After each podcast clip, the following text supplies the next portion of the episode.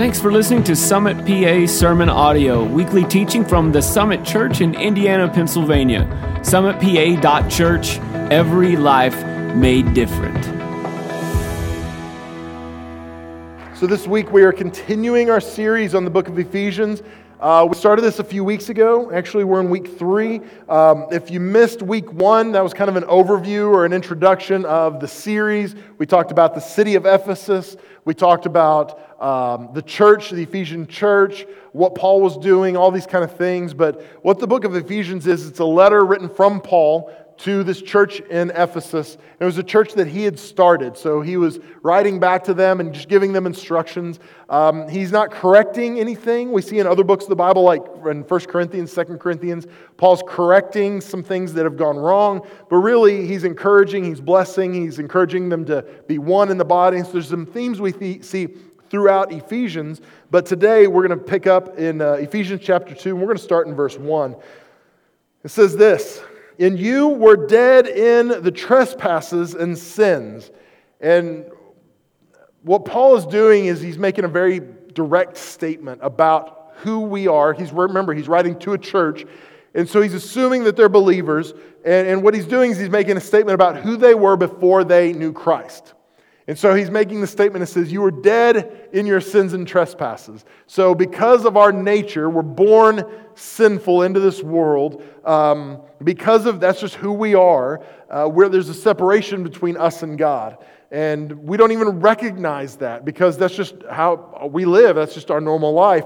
But Paul identifies that when we look back at our old life, we can see that I was dead in my sin before I knew Christ, and now I'm alive in Him. And so he's drawing this line and saying, At one point, you were dead in your trespasses and sins, in which you once walked, following the course of this world, following the prince of the power of the air, the spirit that is now at work in the sons of disobedience so he says, um, You were dead in your sin and trespasses, but this was something you walked in. So, what he's saying when he uses this phrase, you, that you walked in, he's, he's saying this was just a normative part of your life. It was normal for you to be dead, basically. Um, and you didn't even recognize that you were dead. There's, there was a. A guy, an author. There's a popular show on television now called The Walking Dead. Uh, and I don't watch the show, but the guy who wrote the story originally, uh, he was asked about it. And he kind of offhandedly said, Well, The Walking Dead, the title isn't about the zombies. The title is about the people who are alive, because the people aren't really even living. They're just trying to eke out a survival. They're just trying to survive. So they don't really have life. They're the walking dead. And it's interesting because um, in our old life, we were walking dead, but we didn't even recognize that. We were just breathing in and out. We were just surviving. And so what Paul is describing here is that that was a normal part of who we were, that we were just breathing in and out. We were just getting through life, and that was all there was to it. Um, and so he's describing this, and he goes on to say in verse 3 let me stop there. Let me go back. It says, following the prince of the power of the air. And some of you might go, you know what? I, that sounds pretty direct. And when it's talking about the prince of the power of the air, it's talking about the devil, it's talking about Satan. Um, and you might say, you know what? Before I was a Christian, I wasn't a Satan worshiper, Mel. Uh, probably most of you were not. If you were, we can talk after church. But, uh, but you probably weren't a Satan worshiper, right?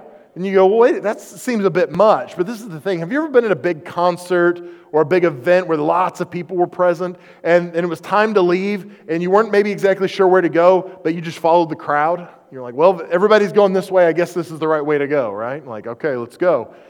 Um, somebody's at the front of the line. Did you know that? So at the end of the day, you're all following somebody. You just might not be able to see who we're following. And what this is saying is that, that we're kind of going with society before we are Christians. We're going with the flow, if you want to say it that way. We're following the crowd someplace, and at the front of the line, someone is leading this thing. And what we don't recognize is when we're dead in our trespasses and we're going with the flow, the person at the front of the line is Satan. It's the enemy of our souls. So whether we understand this or not, we are following the prince of the power of the air, but we just don't recognize it.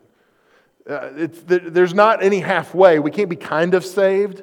Does, does that make sense? Well, I mean, yeah, I wasn't a Christian, but I mean, I was really good. I was a moral person. I didn't kill anybody, right? So we go, I, was, I wasn't that bad. But at the end of the day, we're either Team Jesus or we're not. Does that make sense? So at the end of the day, we have to understand that before we were following Christ, we were following the prince of the power of air. Um, and it says here, it describes us as um, the sons of disobedience. That spirit was at work in the sons of disobedience. Uh, verse 3 says this Among whom we all once lived in the passions of our flesh. So he, he describes those that are dead in their sin, like we were, but then he, he makes sure that the believers understand we were the same way. We weren't better than them. We were in the same boat they are, among whom we all once lived in the passions of our flesh, carrying out the desires of our body and mind, and were by nature children of wrath like the rest of mankind. So he makes it clear in this passage um, we're not better than they are. We just happen to have a relationship with Jesus Christ, so we're redeemed. Um, we've taken on the righteousness of Christ, so we're not better than they are because we happen to be alive and, they're dead in their sins. It's just we've, re- we've accepted the invitation of Christ to become alive. Um, I, love, I love IUP.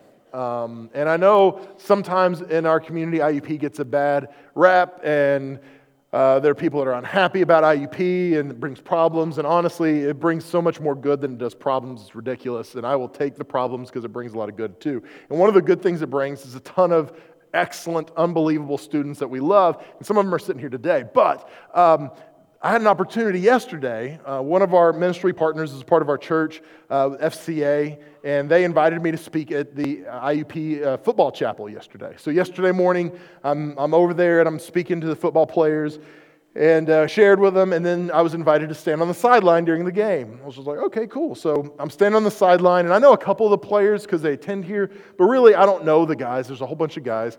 And um, I got home after the game, and uh, my oldest daughter, Abby, said, How was the game? And I said, It was good. I said, I've never heard so many F words in my whole life.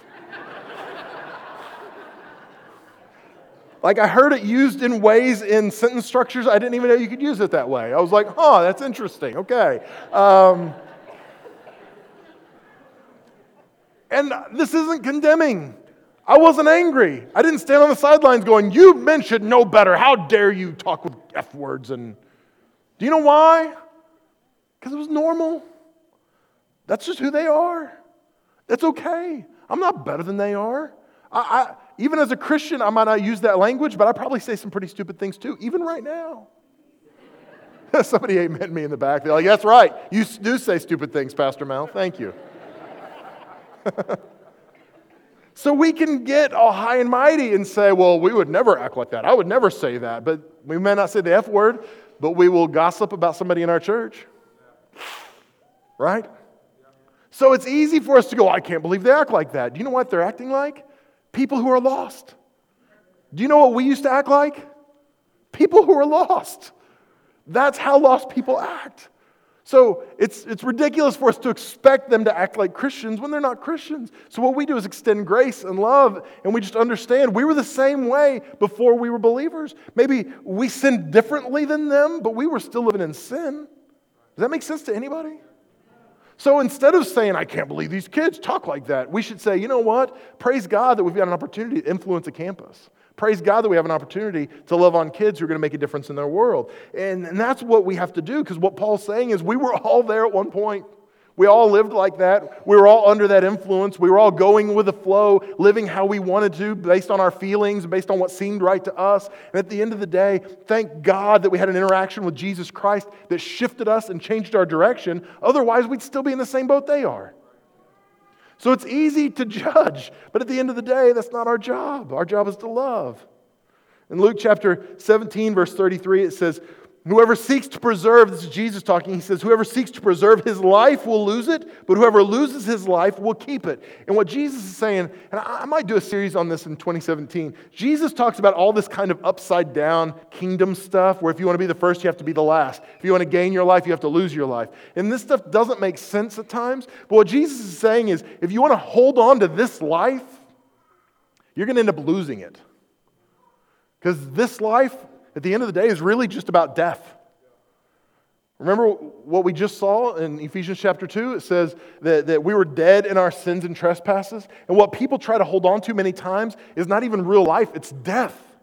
That the things of this world, at the end of the day, they bring death instead of life. And what we try to do is just hang on to it. In fact, this word life here, it actually means breath. So in the literal translation, it says, those who try to hold on to their breath will actually lose it. Um, couple years ago, I was pretty new to the church, and there's a couple in our church that I love. Uh, they're retired pastors. Uh, some of you know Wilbur and Violet Hostler. I love them so much, and they're so encouraging and such a blessing to me and the staff here. But um, they invited Kim and myself and my girls over for dinner one night, and uh, as you probably can guess, I enjoy eating. And so I was excited about the opportunity to eat food. And so we went to their house and they fixed chicken and, you know, nice meal. And um, I'm eating dinner and we're talking. And has anybody ever had food go down the wrong pipe before? Yeah, you have? I have too. A very notable time at Wilbur and Violet's house. Um, so I'm eating. I guess you have to chew your food before you eat it. That was new to me. I didn't realize. Who knew? Uh, and so I, am this piece of chicken just it, it's wedged in there, right? It's not going anywhere.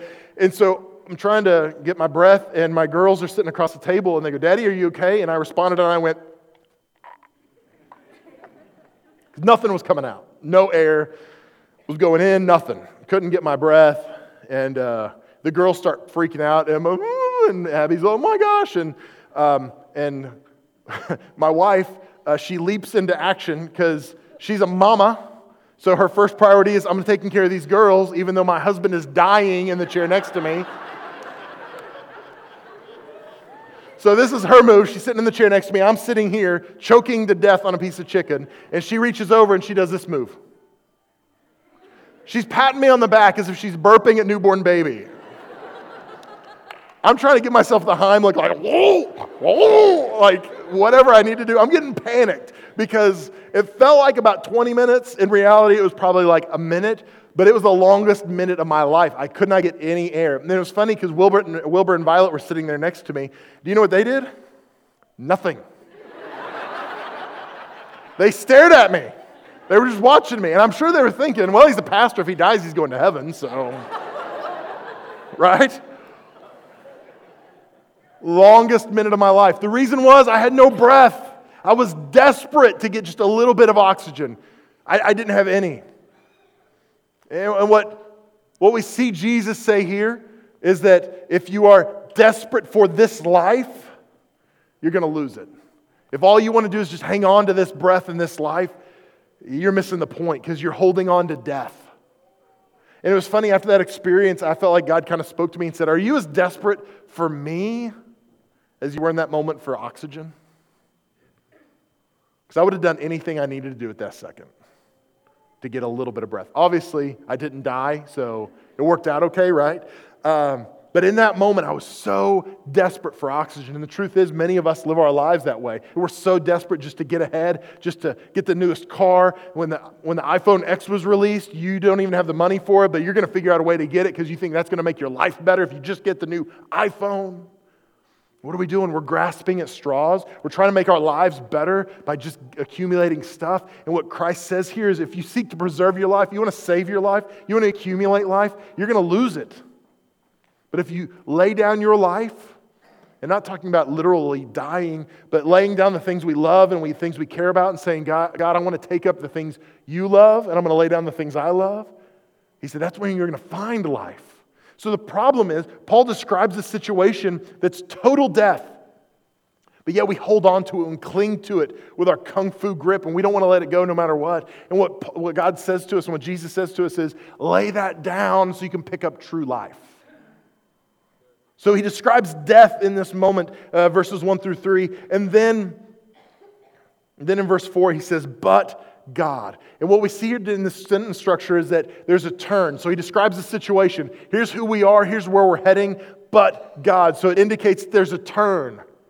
And he says, But God, being rich in mercy, because of the great love with which he loved us, even when we were dead in our trespasses, made us alive together with Christ. By grace you have been saved. So, what it says is, is even when we were dead in our sin and trespasses, when we were at our very worst, God loved us enough to send his son for us. That's pretty incredible. With my wife, I wanted to dress up for our dates. I wanted her to, I, I wanted to make her love me, right? Because it's hard. Look at this, right? If you remember what I looked like before the beard, there's a reason I'm covering this up with a beard, okay? So I had to make her love. I felt like it was my responsibility, and that's the way we approach Christ sometimes. I've got to make him love me. I've got to dress myself up. I've got to clean myself up. I've got to make myself look better. But at the end of the day, he loves us in our death, in our sickness, in our disease, in our sin. He still laid down his life for us. He was rich in mercy because of the great love with which he loved us. That's hard to believe, isn't it? That our very worst, he was so rich in mercy. His great love compelled him to the cross for us. That's scandalous love that I can't begin to fathom or understand. Um, he goes on in verse 6 to say this And he raised us up with him and seated us with him in heavenly places in Christ Jesus. So, what this describes is that we were dead in our sin, and then um, in Christ Jesus, God raised us from our death.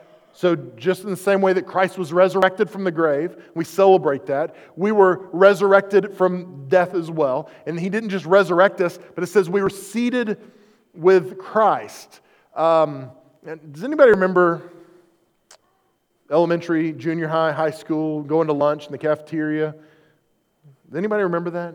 One of the dramas that's going on right now at my house is Emma's in the sixth grade now, and there was this big decision about who am I going to sit with in the cafeteria, right? It's a big deal. I mean, this can make or break you people. If you get at the wrong table with the uncool kids, holy cow, right? You want to sit with your friends. It's important where you're seated. And so this was a big pressure for her. She wanted to make sure she was seated where she wanted to be. And what this passage says to us is that we were raised up with Christ, and, he, and God seated us with Christ in heavenly places. So this is the good news for you. You get to sit with the cool kids in heaven. Does that make sense to anybody?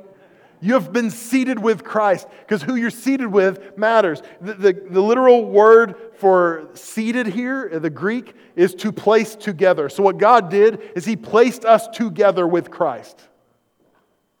That's pretty cool. But then, then let's go back. If you were here last week, um, you, you, remember, you should remember this passage. Last week we talked about knowing three things. I won't walk through all those with you, but I'll mention those in this passage we're going to read. Ephesians 1, verse 18 says, Having the eyes of your heart enlightened, that you may know what is the hope to which he has called you, what are the riches of his glorious inheritance in the saints, and what is the immeasurable greatness of his power toward us who believe, according to the working of his great might that he worked in Christ when he raised him from the dead and seated him at the right hand in heavenly places. Um, so remember, just a few verses earlier, a few lines earlier in this letter to the Ephesian church, Paul describes what God did in Christ. So, what did he do in Christ? Well, he raised Christ from the dead, and then he seated Christ next to him in heaven at his right hand. Now, if you know anything about right hand, even if you don't know the history, in your company that you work for, there's probably a boss and then there's a right hand man, right? Have you ever heard that phrase before, right hand man? Nobody has heard that phrase before? Am I speaking in Spanish? What is going on here? Okay, we've all heard this phrase, right hand man. And this comes from this place. Um, when a kingdom was established, the, the king sat in the throne, and the person to his right was someone he would give authority to. In fact, if you read this um, literally, this word here that says seated at the right hand in heavenly places, it's a Greek word, it's kathizo, and it means to set or to appoint or to confer a kingdom on. And so, in a literal sense, what God did is He raised Christ from the dead and He seated Him next to Him at His right hand. And He conferred the kingdom of heaven on Christ. So, every bit of authority that God has, He has given to Jesus as His right hand man. Now, let's back up just a little bit and remember where are we seated? With Christ. So we have to understand something. When we are seated with Christ, it's not just that we're sitting with the cool kids at the cool kids table. We literally are sitting in a place of authority and power. So that when we are seated with Christ, every bit of authority he has, we have. Every bit of power he has, we have. Now, again, there's a hierarchy. That does not mean we are equal with Christ at all. He allows us into that seat. But what we have to understand is that he has given us the authority to live the life that he wants us to live. Um, I worked at a church one time, and I had a lot of authority in the church. I was not the lead pastor, but I had a lot of authority. Um, but what happened is uh, I was authority over some of my pastor's family. So, what would happen uh, is I would make a decision about something that maybe the pastor's family wasn't crazy about, and they would go to my pastor and they would say, We don't like this. And then he would come to me and go, Yeah, you can't do that anymore. And I knew it was because his family didn't like it. So what happened is I was given responsibility to do a job, but I wasn't given the authority to do the job. Does that make sense to anybody? Maybe you've been in a position like that. Hey, I need you to take care of this, but I'm not going to actually give you the authority to take care of it. I just want you to do it. Right? But this is what we see. Uh, last week we talked about how God wants to fill us so that we can fill the whole world. So, what Jesus says is, um, Go therefore in all the world and make disciples, Jerusalem, Judea, Samaria, and the uttermost parts of the earth. What he's saying is, I'm giving you a responsibility. I need you to go make disciples everywhere on planet earth. Fill up the globe. But then he says, I'm going to give you the authority to do the job too.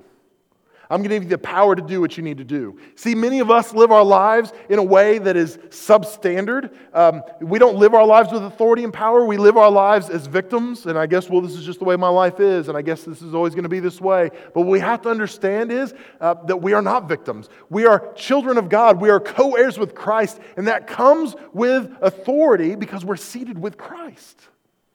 So, in a very practical way, you have to understand that you are no longer a victim that you're a child of God, that you're a, a co heir with Jesus, that you have the authority and the power of God on your behalf, on your side, to do what God's calling you to do. And God has got a calling on each of our lives. It's not just on my life as a pastor of a church, as a vocational minister, but it's on each of us. And if you if you are a believer in Christ, if you are a follower of Jesus today, you have a calling on your life to be filled with His Spirit and to fill the world.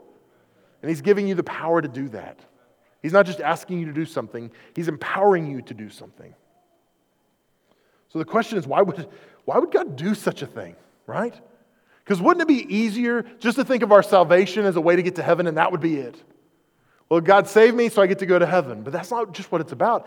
Um, he's given us power, He's given us authority to, to reach the world. But why would He do that? Why would He empower us? Why would He equip us? Why would He give us access to that? And the answer is found in Ephesians 2 7, the very next verse. It says, So that in the coming ages he might show his immeasurable riches of his grace and kindness toward us in Christ Jesus. See, God wants to put himself on display. And he wants to use you as the primary means to do that. He wants the world to see how incredibly good and kind he is with your life. He wants the world to recognize it in you. People to go, oh my gosh, there's just something about this person. And I mean this in all seriousness, and I don't mean this as a like a yay me thing. Um, I, I endeavor to, to bless every single person I come into contact with in my day. If I'm going through a drive through at a restaurant, I want to take, if I've got one minute to talk to this person, I want to bless them. I want to encourage them. I want their day to be better. Because if I ever see them again, I want them to recognize, oh, hey, there's that guy. If they ever happen to walk into our church, I want them to go, oh my gosh, that was the guy. I don't want them to go, oh, that was the guy, right? um, Emma had a birthday party this last week she had to go to, and so we went to TJ Maxx to pick something up. And so we walked through the line, and I'm up front, I'm engaging the girl, I'm just talking to her, how's your day? and she said, it's good. And I said, what's the best part? What's the best thing that's happened in your day today? And so we're just talking, and she stopped and she said, are you Pastor Mel? uh, maybe. Anyway, I was like, yeah. And she said, oh, yeah, I come to your church sometimes. I was like, oh my gosh, that's awesome. And so we talked for a few minutes and we walked out and I said, Emma, that's why you're nice to everybody we come into contact with in town, right? because you don't even know who goes to our church. Sometimes they don't even know that they go to my church. So, uh, well, what's the point? We, we bless everywhere we go, we engage. We want to share the love of Christ with everyone we come into contact with. And that does not mean that we get up at TJ Maxx and start preaching the gospel. And what that means is we share the gospel with our lives, every person we come into contact with. We encourage them and bless them and reflect the love of Christ through our lives. It's not about them seeing me, it's about them seeing Christ in me. That's what God's calling us to. That's what God wants us to do. That's why He empowers us so that we can do what He's asking us to do in the world we live in today. Verse 8 says this For by grace you have been saved through faith. And this is not your own doing, it's a gift from God, not a result of works, so no one may boast. And so, what Paul says here is we're saved by grace through faith. So understand, it's by grace. It's the grace of God that saves us. It is not anything we do. I can't make myself good enough. I can't go to church enough. I can't hear enough messages. I can't sing enough worship songs to save me. It's by the grace of God. It's my faith that, that is, um, it's accepting an invitation. That's what my faith does. It accepts the invitation of Christ, but it's the grace of God that allows me to be saved. Um, it says it's not our work so that no one may boast. Uh, the truth is, we're prideful people, and we love to keep score, and we love to compare, and this is dangerous. See, in the, in the ancient Jewish times, they kept track of all their sins, all the do's and don'ts, and they would keep score, literally, against each other. And we don't do that today, but we still kind of do if we're not careful. Our hearts can become prideful, and we can see somebody in church and we'll go, oh, well, See the way they're worshiping? I worship more than that. They've only got their hand raised to here. I raise my hand all the way. and you're laughing, but it's easy to do. Well, I come to all the events, and they only come to some of the events. Okay. Well, they only come once a month. I, it's easy to start comparing. And what, what Paul says to the Ephesian churches, don't compare because none of your work is worth anything at the end of the day. Your work doesn't save you. If you did, or if it did, you would boast about it. We, we would brag about it. Oh, well, I'm more saved than you. I'm going to get to sit in a good section of heaven. I'm going to be up front, center, center stage in front of what's going on. But you, you're going to be in the cheap seats. And we'd absolutely do that. But Paul makes it really clear at the end of the day, we can't take, take credit for any of it. In fact, he says it's by grace. Um, we don't have time to really walk through grace and what that means and what that really is today. There's a, member of our church, his name's Bob Santos. Uh, he's an author, he's written several books, he's a ministry partner of ours, he's been a member of our church for 30 years plus, maybe. Uh, but Bob's fantastic. He wrote a book called The Divine Progression of Grace. I believe we've got that out in our resource center. If you want to read more about the topic of grace, it is a great resource for that. Uh, and it is exhaustive, it's in depth, uh, but it is a great look at grace. But let me read a definition, uh, some definitions to you from different uh, theologians through the years. B.B. Um, Warfield said, Grace is free, sovereign favor to the ill deserving. Paul Zahl said, Grace is unconditional love toward a person who does not deserve it. John Stott said, uh, Grace is love that cares and stoops and rescues. Jerry Bridges said, Grace is God reaching downward to people who are in rebellion against Him. I had a, a teacher when I was in Bible college. Um, so, when I went to my freshman year of college, I went to a state school, had a scholarship, so I got a year of my school paid for. So, I went to a state school for a year, and at the state school, they don't care if you go to class or not. And I'm sure it's like this at IUP, but they're, they're like, you paid for this class. If you don't want to show up, we don't care. As long as the check clears, we're good, right? Like, we'll tell you when the tests are, uh, and you show up for the tests if you want. And so, I did that my first year of college. Fantastic, no problems. Never went to class, and I took all my tests and did, did well. Um, so I transferred to Bible college then, and they didn't feel the same way. They wanted you to go to class all the time, which was like, wait a second, that's weird. You want me to be in class? So um, it was a little bit of an adjustment, but I found a professor. His name was Dr. Gene Brown, who I love dearly. He was a great man of God, and he has since gone on to be the Lord. Um, but he did not take attendance in his class. So I took Dr. Brown for every class I possibly could. Uh, and so I knew he's not going to take attendance. So uh, my senior year, uh, Toward the end of the semester, um, Dr. Brown walks up to me, and I, I knew him well. Uh, it was a small school. I had a good relationship with his daughter. We were friends. And he walks up to me, and this was a military veteran. He had been a chaplain for 25 years. And um, this gruff voice, big, hulking man, he walks up to me and he says, Mr. Massengale. Yes, sir. How are you doing, Dr. Brown? He said, uh, I failed to tell you at the beginning of the semester, but the school has required me to start keeping attendance in my class. I said, well, What was that? He said, I, I, should have told you at the beginning of class, but it should be understood that you're expected to be there. And he said, Do you know what my attendance policy is, what the attendance policy is for the school? And I said, No, I don't. I assume I was supposed to be there more than I was because I'd been in the class about five times for the semester. And I did great. I was doing well, excelling. And uh, he said, Well, um, and he told me the policy. It's after every absence over the excused, and drops you a letter grade. And he said, Do you know what your grade is in my class right now? I said, No, sir, I don't. He said, Right now it's an A. Do you know what I should, what I'm supposed to give you? Said, No, sir, I don't. He said, An F. He said, How about if we compromise? I said, I like compromises a lot. I can get behind that, right? At that point, honestly, I didn't care if he gave me a D. It was like, I just need to pass. I just need to get through this. I don't want to have to make up this course. And he said, How about if I give you a B? And I was like, You know what? You are, I love you. And I just hugged him, and, you know. Uh, but it was like, Oh my gosh. So in that moment, what happened is this man, he said, Here's what the law says, and here's where you stack up compared to the law. And you fall short. But I know you, I know your heart, um, I know what you're about. And so I'm going to make a way for you not to pay the price that the law demands. Does that sound familiar to anybody? See, in that moment, Gene Brown extended grace to me. I didn't deserve it because the law demanded that I flunk the class, right? The rules said I flunked based on my attendance. And it wasn't because they were out to get me, it's because my own actions de- dictated that I was in that position. But Dr. Brown said, no, no, no. I'm going to extend grace to you. And that's what Christ does for us. Christ says, you know what?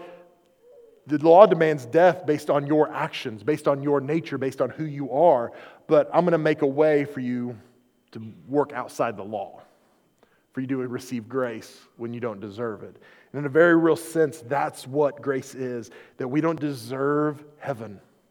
We don't deserve abundant life in Christ. We don't deserve to be seated with Christ, but the grace of God allows us to be there. Uh, I love this passage in Romans chapter 5. Uh, I think Pastor Todd referenced it in the last time we did communion or received communion together. Uh, but in Romans 5, verse 6, it says, For while we were still weak, at the right time, Christ died for the ungodly. For one will scarcely die for a righteous person, though perhaps for a good person one would dare to even to die. Uh, what, so what he's saying is, people don't want to lay down their lives for other people, but maybe for a really, really good person you would. But we were not really good people, but it said God shows his love for us and that while we were still sinners, Christ died for us. See, it's one thing for me to say, um, Amen, I love you. And I do. I, every weekend, I tell you guys I love you, and I mean it. I, I sincerely love you. Uh, as an individual, as this church, I love you. but would I lay down my life for you? I don't know. Do you know who I definitely would lay down my life for? These two girls in a second? Yeah, yeah, I would lay my down my life for either one of them. Yeah, I would. I had to think about it, but yes. my wife, I would lay down my life for them. Wouldn't even be close because that's the kind of love I have for them. Now, now, what about the guy on death row? The guy that's guilty of multiple homicides, the, the guy that's guilty of raping children? Not a chance. Wouldn't even happen. But you know what Christ does? This is how scandalous his love is. In the eyes of the law, we were just as guilty as that guy on death row. And Christ said, I love them so much, I'm willing to lay down my life for them. That's a love that we can't fathom or understand. That's a scandalous love. That's the love with which he loved us. That's the grace of God at work in our lives, that we don't deserve it. There's nothing we can do to merit it. It is just God being incredibly good. Verse 10 says this For we are his workmanship, created in Christ Jesus for good works, which God prepared beforehand that we should walk in them. Um, scripture says we're the image bearers of God. Um, I like to make things, and I'm not I really am better at repurposing things than making things. Um, I like to take a piece of old furniture and clean it up and refinish it and make it, make it usable again. Uh, and so there's some things I'm proud of. Um, there's a, there's a, if, you, if you're curious, you can. I, I got an old bench, an old bar stool for free, and I roughed up the legs and I refinished the top, and I was proud of it. It was sitting in my office, and Todd was like, I need a stool for the piano. And I was like, well, good luck finding one. He was like, well, can I use that one? I was like, yes, but don't lose it. I want it back. Why? Because it's mine. Is it beautiful? Well, to me it is. It's not the best thing in the world. It's just an old stool, right? But I made it, so I'm proud of it. Uh, it's got a little bit of me imprinted on it. Does that make sense? Hmm. My girls are awesome. I love my girls. I've talked about them some today. But um, my girls, it's funny. Um, and if you've got kids, you understand this. There are times your kids will do something and you're proud and you're like, oh my gosh, that, they acted just like me. And then there are times they do something and you're like, oh my gosh, they acted like me. Right? Uh, so, so Emma is not as sarcastic. She's got a little tiny bit in her, but not much. She's pretty innocent. Uh, Abby, on the other hand, is pretty sarcastic, and I'm not sure where she gets it from. So, her mother. So, sarcasm, I think it's a useful tool. It can get you into trouble, though, unfortunately. And so, there's times my daughter will be sarcastic, and I'll be like, oh my gosh, that's me. Like, that's me. She got it from me. And then the other side, too, where I'll go, oh my gosh, I can't believe she said that, right? But I still recognize it's me. There's something rewarding, though, about seeing your kids point out their resemblances to you. And my girls do this sometimes. They'll say, Dad, hey, Dad, we got the same eyes. Yeah, we do. What they're saying is, I got my eyes from you, right? Hey, hey, hey Dad, you know, our cheekbones are kind of the same. Or, hey, Dad, it's funny how you laugh at that and I laugh at that. We've got a similar sense of humor. Yeah, it is funny. Emma, when she was younger, she would say things like, Dad, did you know um, Mom and Abby both like sugar cookies, but we both like chocolate chip? Right?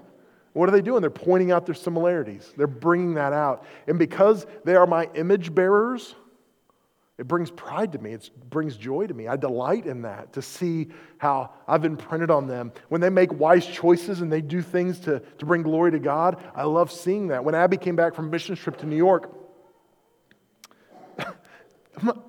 And my girls are not perfect by any stretch of the imagination. I can tell you about all the imperfect things later if you'd like, but uh, they're not perfect by any stretch of the imagination. But when my girls, my daughter came back from a mission trip to New York, some of the adults that were on the trip just said, Mel, what a great girl, and you guys have done a great job, right? Man, it just felt good that they get it, that the values we have, they share many times. And I think in the same way as image bearers of God, I think God delights in us when we get it. When we say, hey, hey Dad, hey, Dad, um, you know how you love the lost people? I love lost people too. Hey, hey, Dad, hey, Dad, you see the marginalized people in this world, the people that are forgotten about, that you love and you care about? I, I love and care about them too. Hey, Dad, the way you served us by sending your son, I, I love serving others too. I think God delights in that when his image bearers, his handiwork, his craftsmanship reflect him. And it's just as proud as I am of some silly bar stool.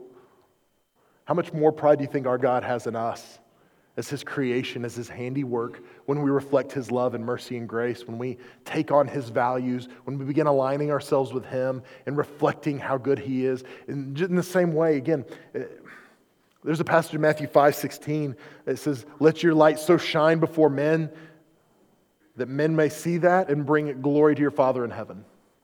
So, what it's saying is, live your life out in such a way that people will go, Hey, hey, God, man, you did something right with them. Does that make sense? That the glory doesn't terminate on us, it terminates on God. But that only happens when we say, Hey, God, I want to live my life according to your precepts and principles. I want my life to come into alignment with yours. I want to utilize that power that I have by being seated with Christ. I want to live out my life in a way that I can influence the world for your glory. Because at the end of the day, that's what this is all about. Let's pray together. God, we love you. And um, I'm continually in awe of your scandalous love for us, your unbelievable love for us. I'm thankful um, that you were willing to send your son to die for people who did not deserve it, people who were far from you. But you chose us. And we accept your calling and we accept your invitation today. God, I pray for the people that are here today that have not made that decision, that have, have never accepted you, never made you Lord of their life. They've never, Lord, have their, their life changed, Lord. They still maybe are trying to hang on to death and the things of this world. God, I pray today you would help us let go of those things and embrace life in you. And God, I pray that you would just um, shift us and change us for your glory. Soften our hearts. Let us respond to your Holy Spirit today. Just be with us. Now, with your head bowed and your eyes closed, if you're here today and you say, Mel, you know what? That's me. I'm not walking with the Lord. And what you described is me. I, my life is not really life, it's death. And I want to experience life in Christ. I want to lay down my life to take up the abundant life that Christ has. Um, I'm not going to embarrass you or shame you or anything like that. I just want to pray with you right where you're at. So if you're here today and you say to me, Mel, I want to make Jesus Lord of my life, I want to accept the invitation and accept the free gift of grace that God wants to give today. I don't want to make Jesus Lord of my life. Would you be bold enough just to put your hand up real high where I can see it? Then you can put it right back down. Thank you. Over here on my right. Praise God. Thanks. Up in the balcony. Two, three hands up there. Thank you. Four hands. Yeah, I saw you. Praise the Lord. Over here on my left, I see you, sir. Another hand on my left. Yeah, thank you, ma'am. Two hands over here. Praise God. Praise God. Yeah, I see you, sir, over here on my left. You can put your hand down. Praise the Lord. Praise God. Anyone else? Just a few more seconds. You want to join these? Yeah, ma'am, I see you over here on my. I'm on my right. You can put your hand down. Praise God. Well, whether you raised your hand or not, I want you to pray this really simple prayer after me. Say, Dear Jesus, thank you for loving me. And thank you for saving me by paying the price for my sins by dying on the cross. Thank you for saving me when I didn't deserve it, when I was far from you, and when I was an enemy to the cross. Today, I receive your grace and I receive new life. Today, I'm laying down all my old life and I'm picking up new life in you. Help me live a life that brings glory to you. And help me never go back to my old ways or my old life. Today, I'm yours. And today, you are mine. In Jesus' name, amen. Come on, let's give God a round of applause today.